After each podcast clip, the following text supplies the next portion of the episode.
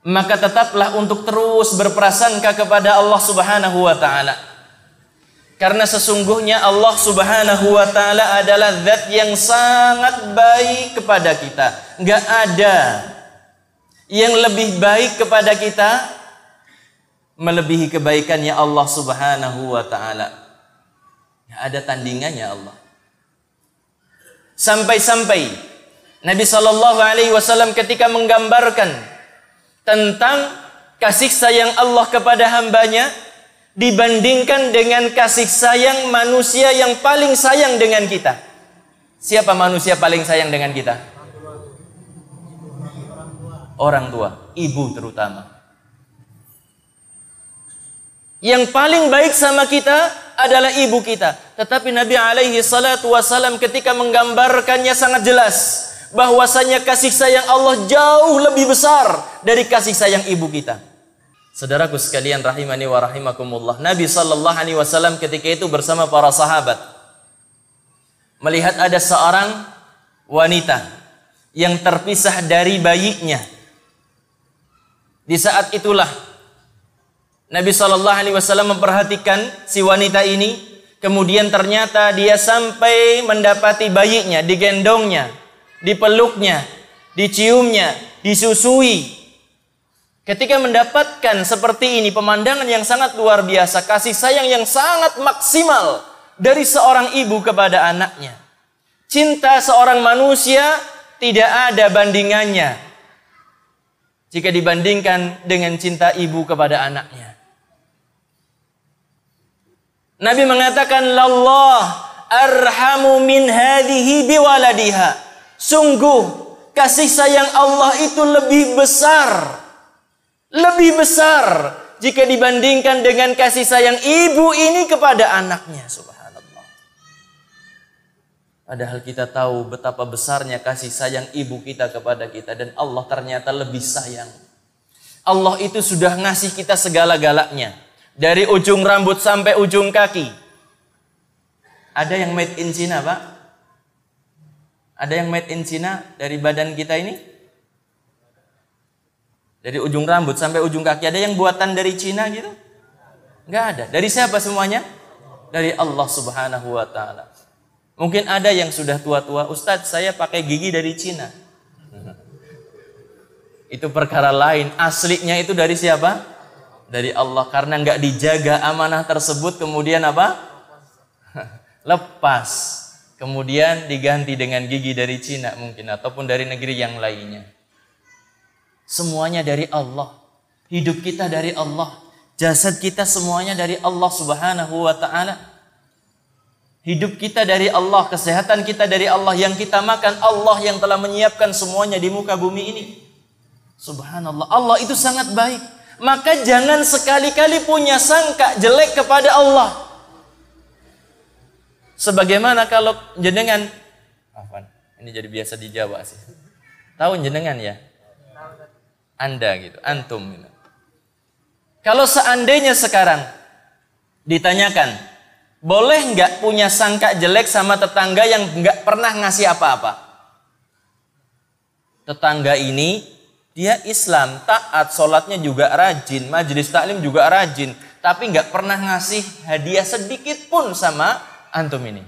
Boleh nggak punya sangka jelek? Punya? Boleh? Boleh apa tidak? Tidak boleh. Kepada orang yang macam kayak gini aja nggak boleh. Lalu bagaimana dengan Allah yang sangat baik kepada kita? Maka teruslah berprasangka baik kepada Allah ketika kita mengalami musibah, ketika kita mengalami kesulitan terus tanamkan dalam diri kita Allah sedang menghendaki kebaikan. Allah akan ngasih pahala yang besar. Allah akan memberikan kesabaran dan seterusnya.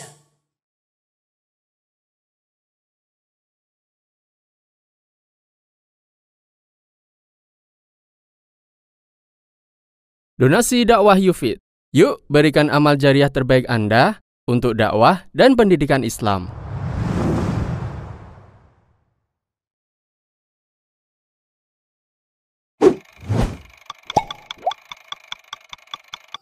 Bisa kita sederhanakan, ya saya kasih logika. Walillahil mathalul a'la. Allah memiliki perumpamaan yang lebih tinggi.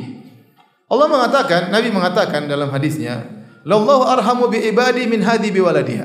Allah lebih sayang kepada hamba-hambanya daripada seorang ibu terhadap anaknya. Ini Nabi ucapkan tatkala ada seorang wanita kehilangan anaknya maka dia pun menangis-nangis mencari anaknya. Setelah lama dia cari anaknya, akhirnya dia ketemu anaknya. Kita bisa bayangkan bagaimana hati seorang ibu. Rasa cinta yang paling tinggi di alam semesta ini adalah cinta seorang ibu terhadap anaknya. Terlebih lagi Nabi gambarkan dalam kondisi yang sangat cinta itu luar biasa tatkala dia kehilangan anaknya. Buah hatinya hilang. Maka dia cari sana sini, anaknya masih kecil, dia cari kanan kiri nggak dapat. Tatkala dia cari, akhirnya dia dapat. Begitu dia dapat anaknya, maka dia segera peluk, maka dia pun segera mungkin menyusui anaknya. Artinya dia lampiaskan kegembiraannya. Dia alirkan kegembiraannya, kebahagiaannya kepada anaknya tersebut kasih sayangnya. Waktu para sahabat melihat kondisi ini, kata Nabi SAW, Lallahu arhamu bi min hadi bi. Allah lebih sayang kepada hamba-hambanya daripada ibu ini kepada anaknya. Agar anda tahu bahwa Allah sangat sayang kepada anda. Nah sekarang kita sebagai orang tua, kalau anak kita nakal, kita mungkin jengkel. Anak kita kabur dari rumah, mungkin kita jengkel, ya. Tapi waktu anak kita kembali minta ampun kepada kita, minta maaf kepada kita, kita sayang atau tidak? Kita sayang. Anak kita mungkin nakal sebulan gak pernah beritanya buruk terus keluar dari rumah, lari dari rumah. Setelah sebulan kemudian dia balik minta ampun menangis di hadapan kita. Kira-kira kita sayang atau tidak? Kita sangat sayang. Kita sangat sangat sayang. Apalagi Allah Subhanahu wa taala yang hambanya tadinya bermaksiat kepadanya kemudian kembali kepada Allah Subhanahu wa taala. Maka Allah sangat mencintai ibadah taubat kepada Allah Subhanahu wa taala. Saking cintanya Allah kepada orang yang bertobat, sampai para ulama khilaf, mana yang lebih utama? Apakah orang yang terus dalam ketaatan atau orang yang bermaksiat kemudian bertobat. Saya kasih gambaran ada dua orang si A dan si B. Mereka bersahabat. Yang satu selalu taat kepada Allah. Yang satunya taat kepada Allah kemudian menyimpang, bermaksiat, melakukan kemaksiatan. Yang satu berjalan terus menuju ridha Allah Subhanahu Yang satunya terhenti dia sibuk dengan kemaksiatan, bahkan dia mundur sibuk dengan kemaksiatan. Setelah sekian lama mungkin beberapa selang waktu dia sadar kemudian dia kembali lagi untuk melanjutkan perjalanan menuju Allah. Dia taubat kepada Allah. Pertanyaannya, mana lebih afdal, si A atau si B? Tanya sama antum, mana yang lebih afdal, si A atau si B? Ngerti pertanyaannya enggak? ada si A, ada si B kawan nih sama-sama dari Klaten ya.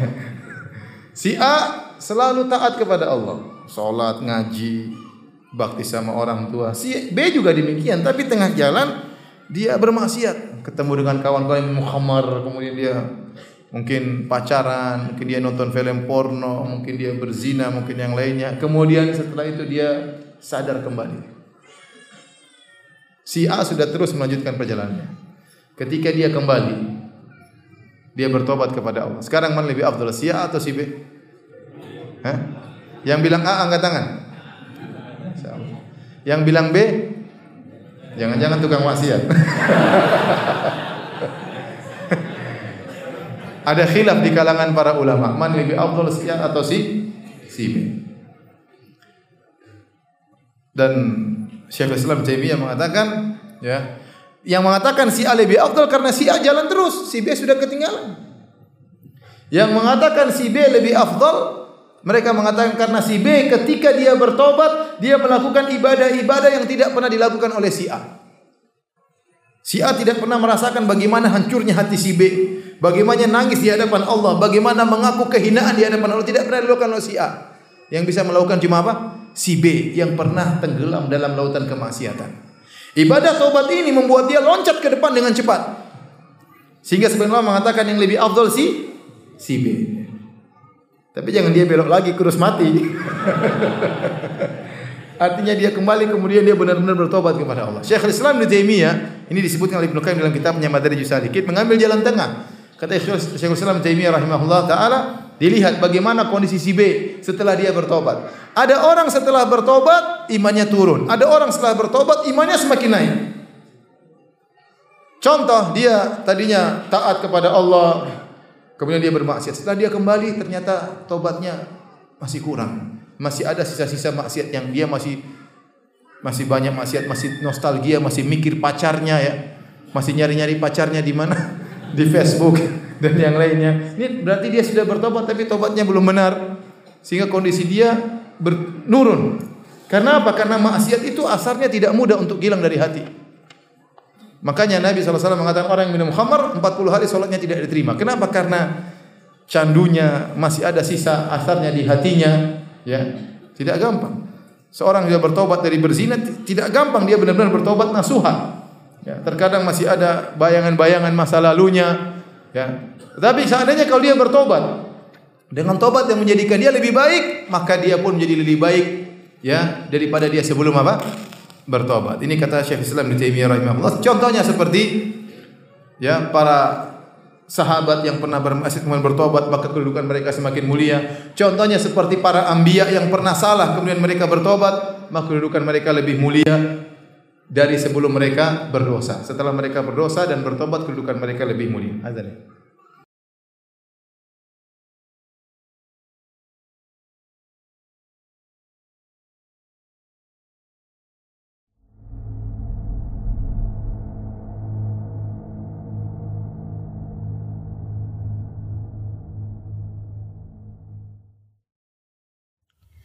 Assalamualaikum warahmatullahi wabarakatuh.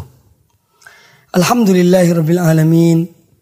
Assalatu wassalamu ala ashrafil anbiya'i wal mursalin wa ala alihi wa ashabihi ajma'in.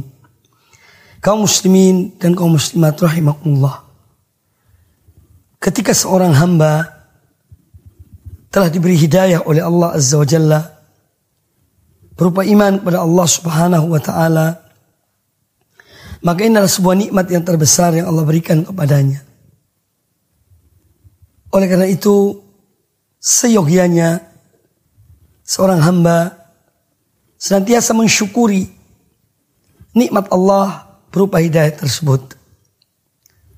Namun sebagai seorang manusia, bagaimanapun upaya yang dilakukan agar dapat istiqomah dapat istiqomah dalam berbuat baik. Namun terkadang dia terjerumus dalam kemaksiatan dan dosa.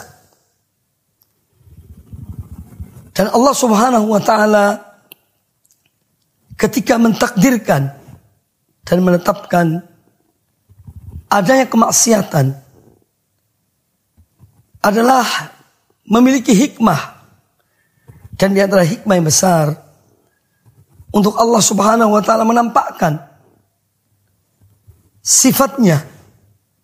Karena di antara sifat-sifat Allah Azza wa Jalla Allah adalah zat yang maha pengampun, zat yang maha pemaaf, zat yang senang tatkala hamba-hambanya kembali dan bertobat kepadanya.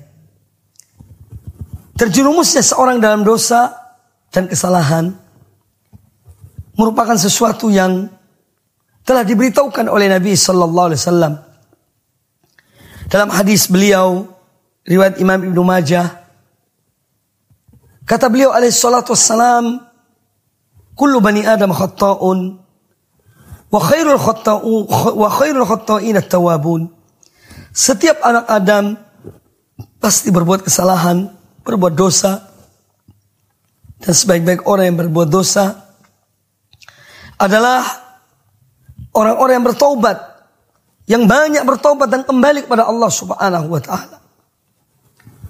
Demikian pula Allah Azza wa Jalla dalam Al-Qur'anul Karim telah menyebutkan mengatakan pada hamba-hambanya yang berbuat dosa agar tidak putus asa dari rahmat Allah. Allah taala berfirman, "Qul ya ibadiyalladzina asrafu ala anfusihim la taqnatu min rahmatillah." Inna Allah yakfiru dhunuba jami'an. Innahu huwal ghafurur rahim. Katakanlah wahai Muhammad. Wahai hamba-hambaku. Yang mereka berbuat. Melampaui batas terhadap diri mereka. Qul ya ibadiyalladzina asrafu ala anfusihim. Yang mereka melakukan perbuatan dosa. melampaui batas terhadap diri mereka. La taqnatu min rahmatillah. Janganlah kalian berputus asa dari rahmat Allah. Inna Allah yaghfiru dhunuba jami'an. Innahu wal ghafur rahim. Sesungguhnya Allah, dia mengampuni semua dosa. Ya. Dan dialah yang maha pengampun, lagi maha penyayang. Nah ayat ini sebagaimana disebutkan oleh para ulama, ayat ini adalah mengandung perintah untuk bertobat pada Allah Subhanahu wa taala. Karena ada di antara dosa-dosa yang apabila seorang tidak bertobat darinya maka dia tidak diampuni oleh Allah Subhanahu wa taala. Kalau dia meninggal dalam keadaan dan tetap ber, melakukan dosa tersebut belum bertobat dari dosa itu, maka dia tidak akan diampuni oleh Allah Azza wa Jalla. Contohnya adalah kesyirikan. Seorang yang berbuat dosa berupa kesyirikan, dia harus kembali dan bertobat pada Allah Azza wa Jalla. Nah yang terpenting dari apa yang kita simak tadi.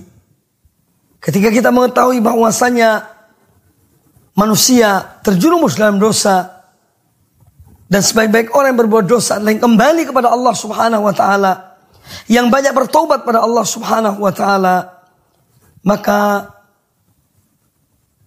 kewajiban seorang hamba yang mana dia tidak luput dari dosa dan kemaksiatan adalah dengan dia kembali kepada Allah Subhanahu wa taala. Dia melakukan kebaikan. Dia mengadakan perbuatan yang baik. Sesudah dia berbuat keburukan. Sebagaimana disabdakan oleh Nabi sallallahu alaihi wasallam, "Wa atbi as-sayyi'atal hasanata tamhuha." Dan ikutilah satu perbuatan buruk dan engkau melakukan perbuatan yang baik. Para ulama menyebutkan melakukan perbuatan yang baik setelah melakukan perbuatan yang buruk. Yang pertama adalah dengan bertobat pada Allah Azza wa Jalla. Seorang mengakui akan dosanya dan kesalahannya. Yang kedua adalah dengan memperbanyak amal-amal kebaikan. Setelah seorang melakukan perbuatan dosa dan kesalahan. Dan ada sebuah hadis Nabi Sallallahu Alaihi Wasallam yang mana hadis ini tentu mendorong seseorang untuk senantiasa bertobat dan kembali kepada Allah Subhanahu wa taala serta melakukan amal-amal kebaikan setelah dia melakukan suatu perbuatan dosa, suatu kemaksiatan atau suatu kesalahan. Diriwayatkan Imam At-Tabrani dalam kitabnya Al-Mu'jamul Awsat dari sahabat Abu Dhar Al-Ghifari radhiyallahu anhu Beliau mengatakan bahwa Rasulullah sallallahu alaihi wasallam bersabda, "Man ahsana fima baqiya ghufira lahu ma madha." Man ahsana fima baqiya. Barang siapa yang dia berbuat baik pada sisa-sisa umurnya, pada sisa-sisa kehidupannya, niscaya dia akan diampuni apa yang telah dia lakukan. Apa yang telah dia kerjakan dari perbuatan-perbuatan dosa. Kemudian kata Nabi sallallahu alaihi wasallam, "Wa man asaa fima baqiya ukhidha ma madha wa ma baqiya." Wa man asaa asaa dan barang siapa yang dia tetap berbuat jelek, ya, pada sisa-sisa umurnya, maka dia akan diberi sanksi dari dosanya yang terdahulu maupun yang yang kemudian. Nah hadis ini sebetulnya apabila seorang merenungkannya betapa Allah Subhanahu wa taala memiliki rahmat dan ampunan yang besar kepada hamba-hambanya. Maka Nabi Sallallahu Alaihi Wasallam mengarahkan kepada hamba-hamba Allah, kepada umatnya. Agar dia memanfaatkan umurnya atau pada sisa-sisa umurnya, sisa-sisa waktunya yang ada untuk melakukan perbuatan-perbuatan yang baik. Maka perbuatan-perbuatan yang baik yang dilakukan di akhir-akhir kehidupannya akan menghapus dosa-dosanya yang terdahulu. Dia akan diampuni oleh Allah Subhanahu wa taala dari dosa-dosanya yang yang terdahulu. Tetapi barang siapa yang dia terus berbuat jelek, terus berbuat dosa dan maksiat di akhir-akhir kehidupannya sampai mungkin naudzubillah min dalik di akhir dari kehidupannya dalam keadaan tetap berbuat dosa, maka kata Nabi sallallahu alaihi wasallam, "Ukhidha fima baqiya wa ma madha."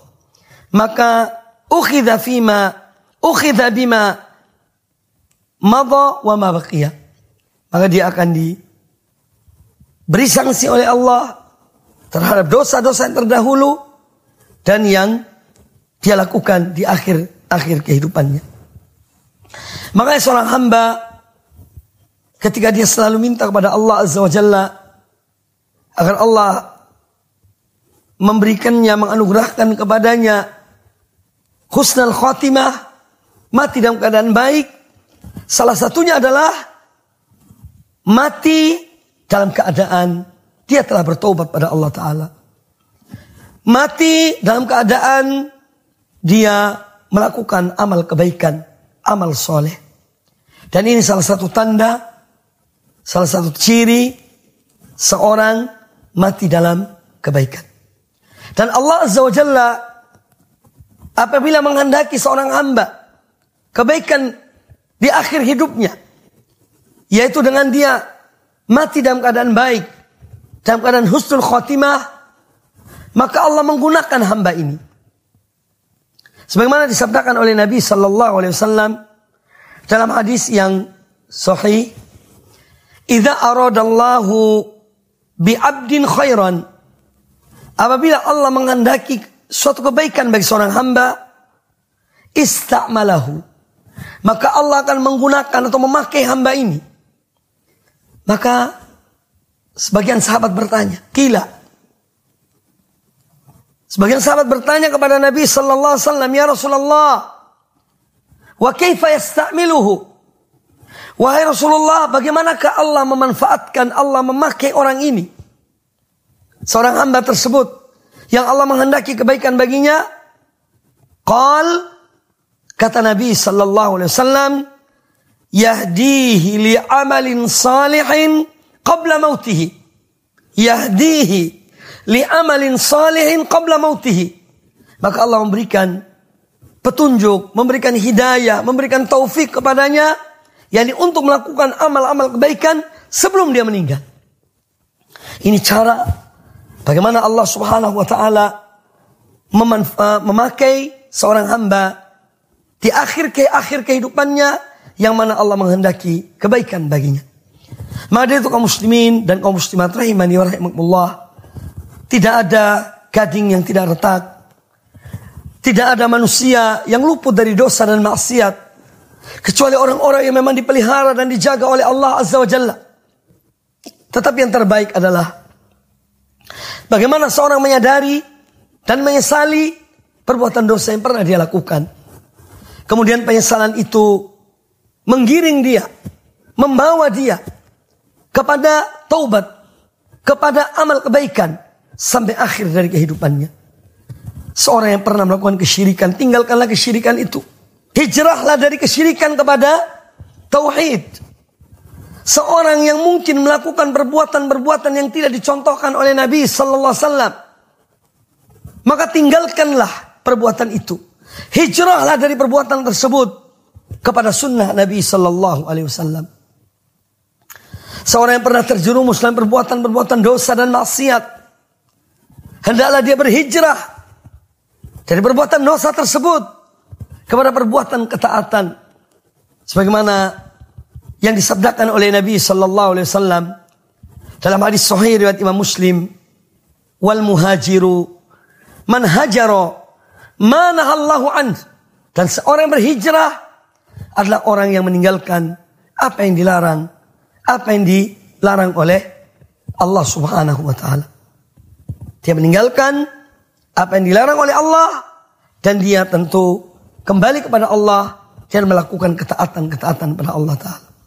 Semoga Allah Azza wa Jalla senantiasa memberikan pada kita taufik, memberikan kekuatan untuk kita selalu kembali kepada Allah, menyesali perbuatan dosa yang kita lakukan, menyesali waktu dan umur kita yang berjalan, yang berlalu, ya. Dan di saat-saat itu mungkin kita melakukan dosa atau menyia-nyiakan kesempatan yang ada. Semoga semua itu diampuni oleh Allah Subhanahu wa taala dan kita mengisi kehidupan kita adalah dengan beribadah kepada Allah Subhanahu wa taala sampai akhir dari kehidupan kita. Semoga apa yang disampaikan bermanfaat bagi kita semuanya. Aku qauli hadza wallahu taala a'lam. Wassalamualaikum warahmatullahi wabarakatuh.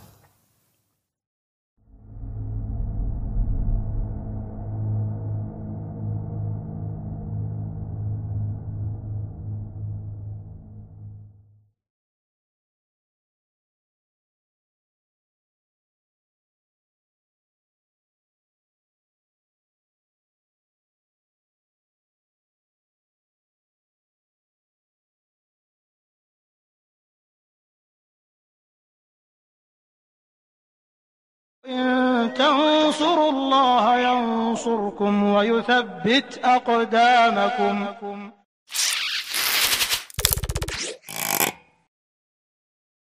Allah sayang dan Allah mempunyai sifat kasih sayang, Rahman, Rahim. Kita sering mengucapkan Bismillahirrahmanirrahim. Artinya kasih sayang. Dan terkadang menyayangi hamba itu tidak harus dengan diberikan kesenangan tapi dengan kesusahan. Bapak kalau sayang sama anak tapi caranya dengan dimanjakan aja. Akhirnya tumbuh jadi anak yang malas, manja, ya. Berarti sebetulnya Bapak tidak sayang. Tapi Bapak sayang sama anak. Caranya dengan apa? Ayo nak, kamu belajar. Kalau nggak mau belajar dipukul, di, di apa di dipaksa dikit. Nggak apa-apa nangis, yang penting dia setelah besarnya nanti bermanfaat buat dia. Ayo nak disiplin, kamu harus belajar. Kamu harus tidur nak. Jangan main terus nak. Ada waktunya main, ada waktunya belajar, ada waktunya tidur. Si anak terkadang ngerengek tidak mau. Tapi harus kita paksa supaya untuk kebaikan dia. Demikian pula Allah. Allah sayang sama hamba-hambanya. Terkadang sayangnya dengan cara memberikan kepada dia apa? Musibah, bencana supaya dia mau kembali kepada Allah. Lihat tuh Nabi Yusuf. Nabi Yusuf disayangi oleh Allah. Caranya, caranya dipenjara di bawah tanah bertahun-tahun. Supaya apa? Supaya Nabi Yusuf terhindar dari wanita-wanita yang menginginkannya. Selamat Nabi Yusuf dari fitnah wanita. Tapi caranya bagaimana, Pak? Di penjara di bawah tanah. Masya Allah.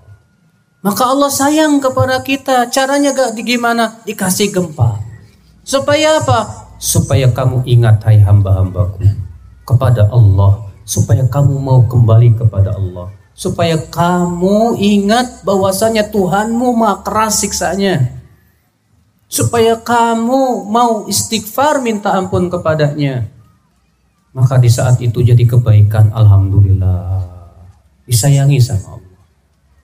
Disayangi sama Allah. Mungkin Bapak bertanya kenapa sih Ustadz negara apa orang-orang kafir itu malah dikasih kesenangan kesenangan enak hidupnya?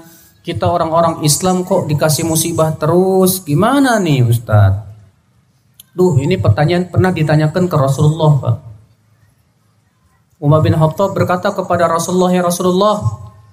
Waktu itu kan Umar masuk ke, ke kamarnya Rasulullah.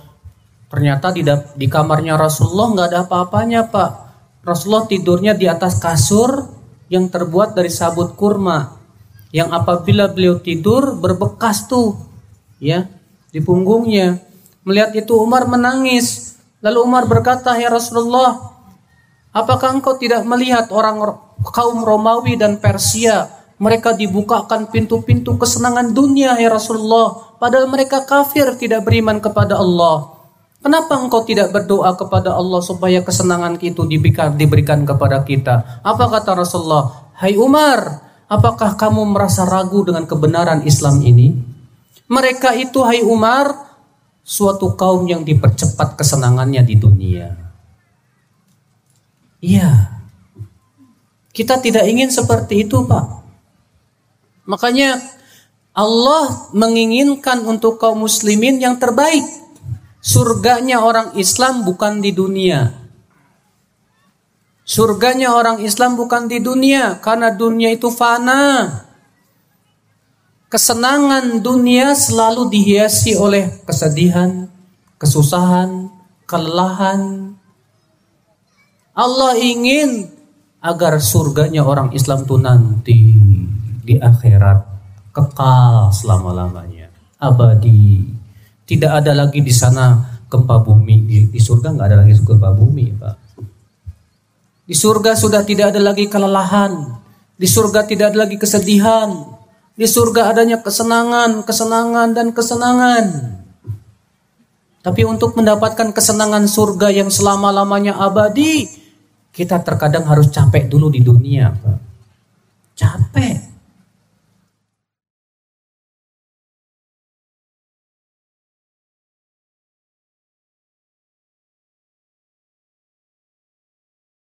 Donasi dakwah Yufid. Yuk berikan amal jariah terbaik Anda untuk dakwah dan pendidikan Islam.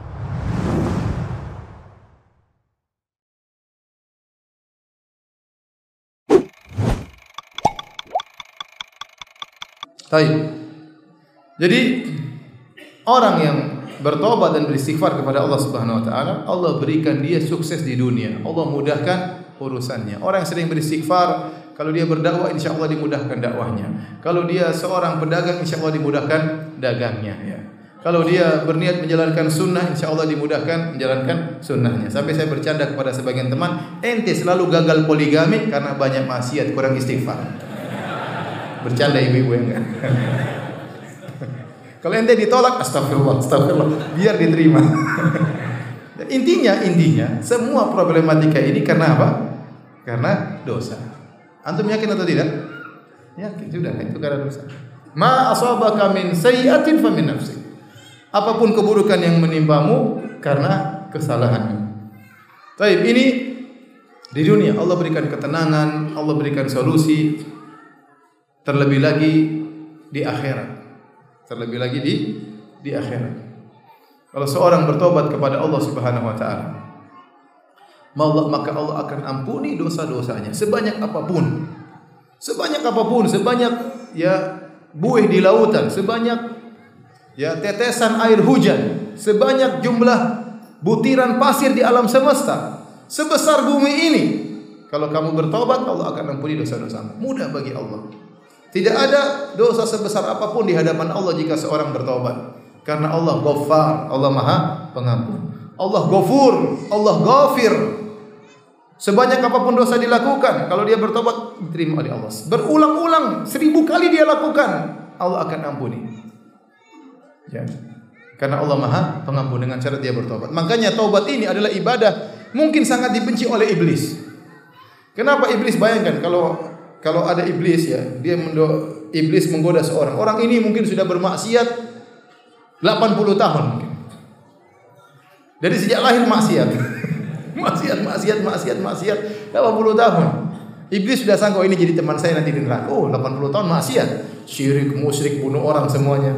Begitu umur 81 dia bertobat. Gagal enggak iblis? Gimana enggak nyikir? Kurang ajar nih orang. Di ujung-ujungnya malah bertobat. Allah ampuni seluruh apa? Dosa-dosanya. Ya. Dia didapatkan husnul khatimah. Ya. Anugerah dari Allah Subhanahu wa taala. Makanya di antara keistimewaan taubat seorang kalau bertobat dosanya diampuni sebesar apa pun, sebanyak apa pun. Ya. Allah Maha mengampuni. Makanya di antara ayat dalam Al-Qur'an ya, huwa ahlut taqwa wa ahlul maghfirah. Dialah Allah ahlul maghfirah yang ahli untuk memaafkan. Itulah Allah Subhanahu wa taala. Kalau kita tidak pantas untuk dimaafkan, Allah bisa memaafkan. Yang penting ente minta maaf. Mungkin kita tidak pantas untuk dimaafkan. Benar dosa terlalu banyak. Maksiat terlalu berulang-ulang. Maksiat tobat kembali lagi, tobat kembali lagi, tobat kembali lagi. Tidak pantas kalau kita hukum dunia ini tidak pantas untuk diampuni. Ini kurang ajar. Sudah saya ampuni ngulangi lagi. Kita kalau punya anak buah nyolong, kita ampuni. Nyolong lagi kira-kira gimana? Kita ampuni? Enggak. Kita panggil polisi. Saya ampuni engkau di penjara. Allah Subhanahu wa taala tidak demikian. Maksiat kembali lagi, tobat. Maksiat lagi, tobat lagi. Tidak pantas untuk diampuni, tetapi Allah huwa ahlu taqwa wa ahlul maghfirah. Allah ahli untuk mengampuni. Ya. Makanya seorang penyair pernah berkata, In azumat dhunubi kasratan wa laqad alimtu bi anna afwaka a'zamu. Ya Allah, meskipun aku tahu dosaku begitu banyak, tapi saya tahu ampunanmu lebih banyak daripada dosa-dosa. Jadi di antara keistimewaan taubat, taubat menghapuskan seluruh dosa-dosa yang telah lalu. At-taibu minadzam kama la dzambalahu. Seorang yang bertobat dari dosa seperti tidak pernah melakukan dosa. Contoh nyata seperti penyihir Firaun. Anda lihat kisah penyihir Firaun menakjubkan. Mereka kerjaannya tukang sihir. Tukang sihir musyrik atau bukan? Tukang sihir kerjanya ber, ber, bekerja sama dengan setan atau tidak? Iya, kerjaannya begitu. Profesinya cari duitnya jadi penyihir. Puluhan tahun jadi penyihir. Kemudian diundang oleh Firaun. Diundang untuk duel sama Nabi Musa alaihissalam. Maka datanglah mereka berbondong-bondong semangat dengan niat yang buruk untuk mengalahkan Nabi Musa. Bahkan mereka mengatakan bi'izzati Fir'aun demi keperkasaan Fir'aun waktu mereka berduel dengan Nabi Musa. A ajran in kunna nahnul ghalibin. Mereka berkata wahai Fir'aun kalau kami menang apakah kami dapat dapat upah? Kata Fir'aun, iya bahkan engkau kalian akan menjadi minal muqarrabin. Bukan cuma dapat upah, dapat jabatan. Bayangkan. Betapa semangat para penyihir tersebut. Makanya mereka datang rame-rame, bekerja sama dalam kesyirikan ya. Bersabar menghadapi Nabi Musa. mereka kumpul rame-rame duel sama Nabi Musa. Bayangkan puluhan tahun kerjaannya penyihir. Datang jauh-jauh untuk melawan utusan Allah. Untuk berperang melawan Nabi Musa utusan Allah. Bahkan sudah minta jabatan kepada Firaun. Begitu mereka duel, mereka kalah, Faul saharatu sujada. Mereka langsung sujud. Bayangkan. Kemudian mereka bertobat. Mereka tidak beriman lama. Tidak sampai satu siang mereka beriman. Dibunuh oleh Fir'aun.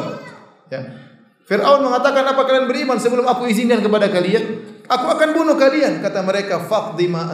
Silakan lakukan. Apa yang engkau hendak lakukan. Inna ma hadil hayatud dunya. Kehidupan ini cuma kehidupan apa? Dunia. Kami ingin diampuni oleh Allah Subhanahu wa taala mereka meninggal husnul khotimah setelah sekian puluh tahun dalam kesyirikan. Ini yang buat iblis jengkel seperti ini. Waduh, sudah gagal. Sudah selama ini saya goda dia, ternyata di ujungnya dia bertobat kepada Allah Subhanahu wa taala. Ustaz kalau gitu saya juga begitu Ustaz. Eh, ente, ente tengah-tengah maksiat tewas repot. Berhasil iblis. Berhasil. Ya saya Auzubillah sebagian orang berzina, nantilah saya bertobat, nantilah. Begitu sedang berzina, jantungan terus tewas. Seorang nonton film porno, nantilah saya bertobat habis ini. Lagi dua seri, tiga seri. Kalau lagi nonton tewas, coba masa. Waliyahzubillah. Tidak sempat bertobat. Kita nggak tahu kapan Allah cabut nyawa nyawa kita. Oleh karenanya di antara keistimewaan tobat di akhirat kalau seorang sudah bertobat semua dosanya diampuni oleh Allah Subhanahu wa taala sebesar apa pun dosa tersebut. Kemudian bukan cuma itu. Allah kasih bonus. Allah berfirman, ya, ya ayyuhalladzina amanu tubu ila Allahi taubatan nasuh. Asa rabbukum ayyukaffira ankum min sayyiatikum. Wahai orang yang beriman, bertobatlah kepada Rabb kalian dengan tobat yang nasuha. Niscaya Allah akan mengampuni dosa-dosa kalian. Ini sudah kita bahas tadi poin pertama. Diampuni dosa-dosa. Sebesar apa pun, sebanyak apa pun. Asa rabbukum ayyukaffira ankum min sayyi'atikum. Semoga Allah mengampuni dosa-dosa kalian. Apakah titik? Belum, masih koma. Ternyata Allah kasih bonus. Wa yudkhilakum jannatin tajri min tahtihal anhar. Dan Allah akan masukkan kalian ke dalam surga yang mengalir di bawahnya sungai-sungai. Apakah ada yang lebih baik daripada Allah Subhanahu wa taala? Di untuk manusia tidak bisa seperti ini. Apakah ada orang yang pernah Anda bersalah kepadanya, Anda zolimi, Anda pukuli, Anda maki-maki dia, setelah itu Anda bertobat, ya akhi, saya dulu mukul kamu, saya curi barangmu, saya minta maaf. Kemudian dia bilang, iya saya maafkan engkau dan ini mobil hadiah buat engkau. Ada yang seperti itu? Nggak ada. Nggak ada. Kebanyakan orang ya ente memang brengsek, ente memang kurang ajar, tapi sudah maafkan. Ya. Allah tatkala Anda bermaksiat kepada Allah, durhaka kepada Allah setelah Allah berikan berbagai macam nikmat kepada Anda. Nikmat pandangan, nikmat kesehatan, nikmat berbicara, nikmat pernikahan, nikmat istri, nikmat anak, nikmat berbagai macam kenikmatan. Anda bermaksiat, membangkang perintahnya, durhaka atas perintahnya. Kemudian Anda kembali kepada Allah. Allah ampuni segala kesalahan tersebut tanpa mencela Anda, tanpa memaki Anda. Dan tidak perlu dilihat oleh banyak orang Anda sendirian. Anda silakan bermunajat kepada Allah. Sungguh maha indah Allah subhanahu wa Sungguh maha baik Allah subhanahu wa ta'ala. Kita kalau minta maaf sama orang, betapa banyak pertanyaan kepada saya, Ustaz saya minta maaf, orang yang tidak memaafkan saya. Padahal kesalahannya sepele. Itu pun dia tidak memaafkan. Dia bilang, saya tidak maafkan kau. Saya tuntut hari kiamat nanti. Gimana Ustaz? Betapa banyak saya ditanya demikian. Menunjukkan manusia susah memaafkan. Itu tidak? Kesalahannya sepele padahal bukan bunuh anaknya, bukan Nyuri barang yang nggak pengen salah ngomong, salah kata-kata, itu pun minta maaf tidak memaafkan. Kadang kita harus mengemis-ngemis, kadang kita harus merendahkan diri, itu pun tidak dimaafkan. Kalau Allah ente tinggal bangun malam, ente curhat kepada Allah. Allah selalu mendengar, maha mendengar. Ente mau berhenti terserah ente, mau lanjutkan silakan. Tidak usah menyusun kata-kata sebagaimana kita mau ketemu dengan bupati, mau ketemu dengan presiden, susun kata-kata semalam suntuk nggak bisa tidur. Ente ketemu Allah biarkan mengalir dari hati anda. Dalam sujud minta ampun kepada Allah. Apakah Allah mencela? Tidak sama sekali. Apakah Allah menghardik? Tiba-tiba datang halilintar. Dish. Makanya saya sudah bilang jangan macam-macam. Enggak ada. Enggak ada. Ente tinggal minta maaf, tinggal menangis di depan Allah, semuanya telah selesai. Bukan cuma itu dikasih bonus surga. Saya bilang tadi tidak ada manusia yang minta maaf sama dia kemudian dia bilang ya saya maafkan kamu dan ini rumah buat kamu. Tidak ada. Ini cewek cantik buat kamu apalagi. ini Allah ente salah ente minta maaf ente diampuni dikasih surga dikasih istana dikasih bidadari. Apalagi yang kurang? Apalagi kurang baiknya Allah Subhanahu wa taala. Maka sungguh benar Perkataan Nabi SAW, Lallahu arhamu bi ibadihi min hadhi bi waladiha. Sungguh Allah lebih sayang kepada hambanya daripada seorang ibu terhadap anaknya. Bahkan seorang anak waktu salah sama orang tuanya sama ibunya, terkadang ibunya tidak memaafkan. Terkadang ibunya marah dulu, terkadang ibunya maki dulu baru memaafkan. Itu ibunya sendiri. Allah tidak pernah begitu. Allah tidak pernah begitu. Biar Anda tahu bahwasanya Anda memiliki Tuhan yang sangat sayang kepada kepada Anda. Jadi orang kalau bertobat kepada Allah di akhirat, diampuni dosa-dosanya. Bahkan dikasih bonus surga oleh Allah Subhanahu wa taala. Bahkan ditinggikan derajatnya. Makanya dalam ayat kata Allah Subhanahu wa taala, ya illa man tab. Coba Allah bercerita tentang orang pelaku dosa besar. Kata Allah, "Walladzina la yad'una ma'allahi ilahan akhar." Wala yaqtulun nafsa allati haramallahu illa bil haqq wala yaznun. Ini tiga dosa paling besar dan orang-orang yang tidak berbuat kesyirikan dan orang-orang tidak membunuh orang lain dan orang-orang tidak berzina. Wa may yaf'al dzalika yalqa athama. Barang siapa melakukan dosa ini, syirik kepada Allah, berzina, membunuh orang, yalqa athama, dia akan mendapatkan dosanya pada hari kiamat. Yudha'af lahul adzabu yaumal qiyamah. Maka pada hari kiamat dia akan dilipat gandakan dosanya. Siksaannya akan dilipat gandakan dikekalkan dalam neraka jahanam. Setelah itu Allah mengatakan illa man kecuali orang yang bertobat. Wa amana wa amila amalan salihan. Kemudian dia beriman dan beramal saleh.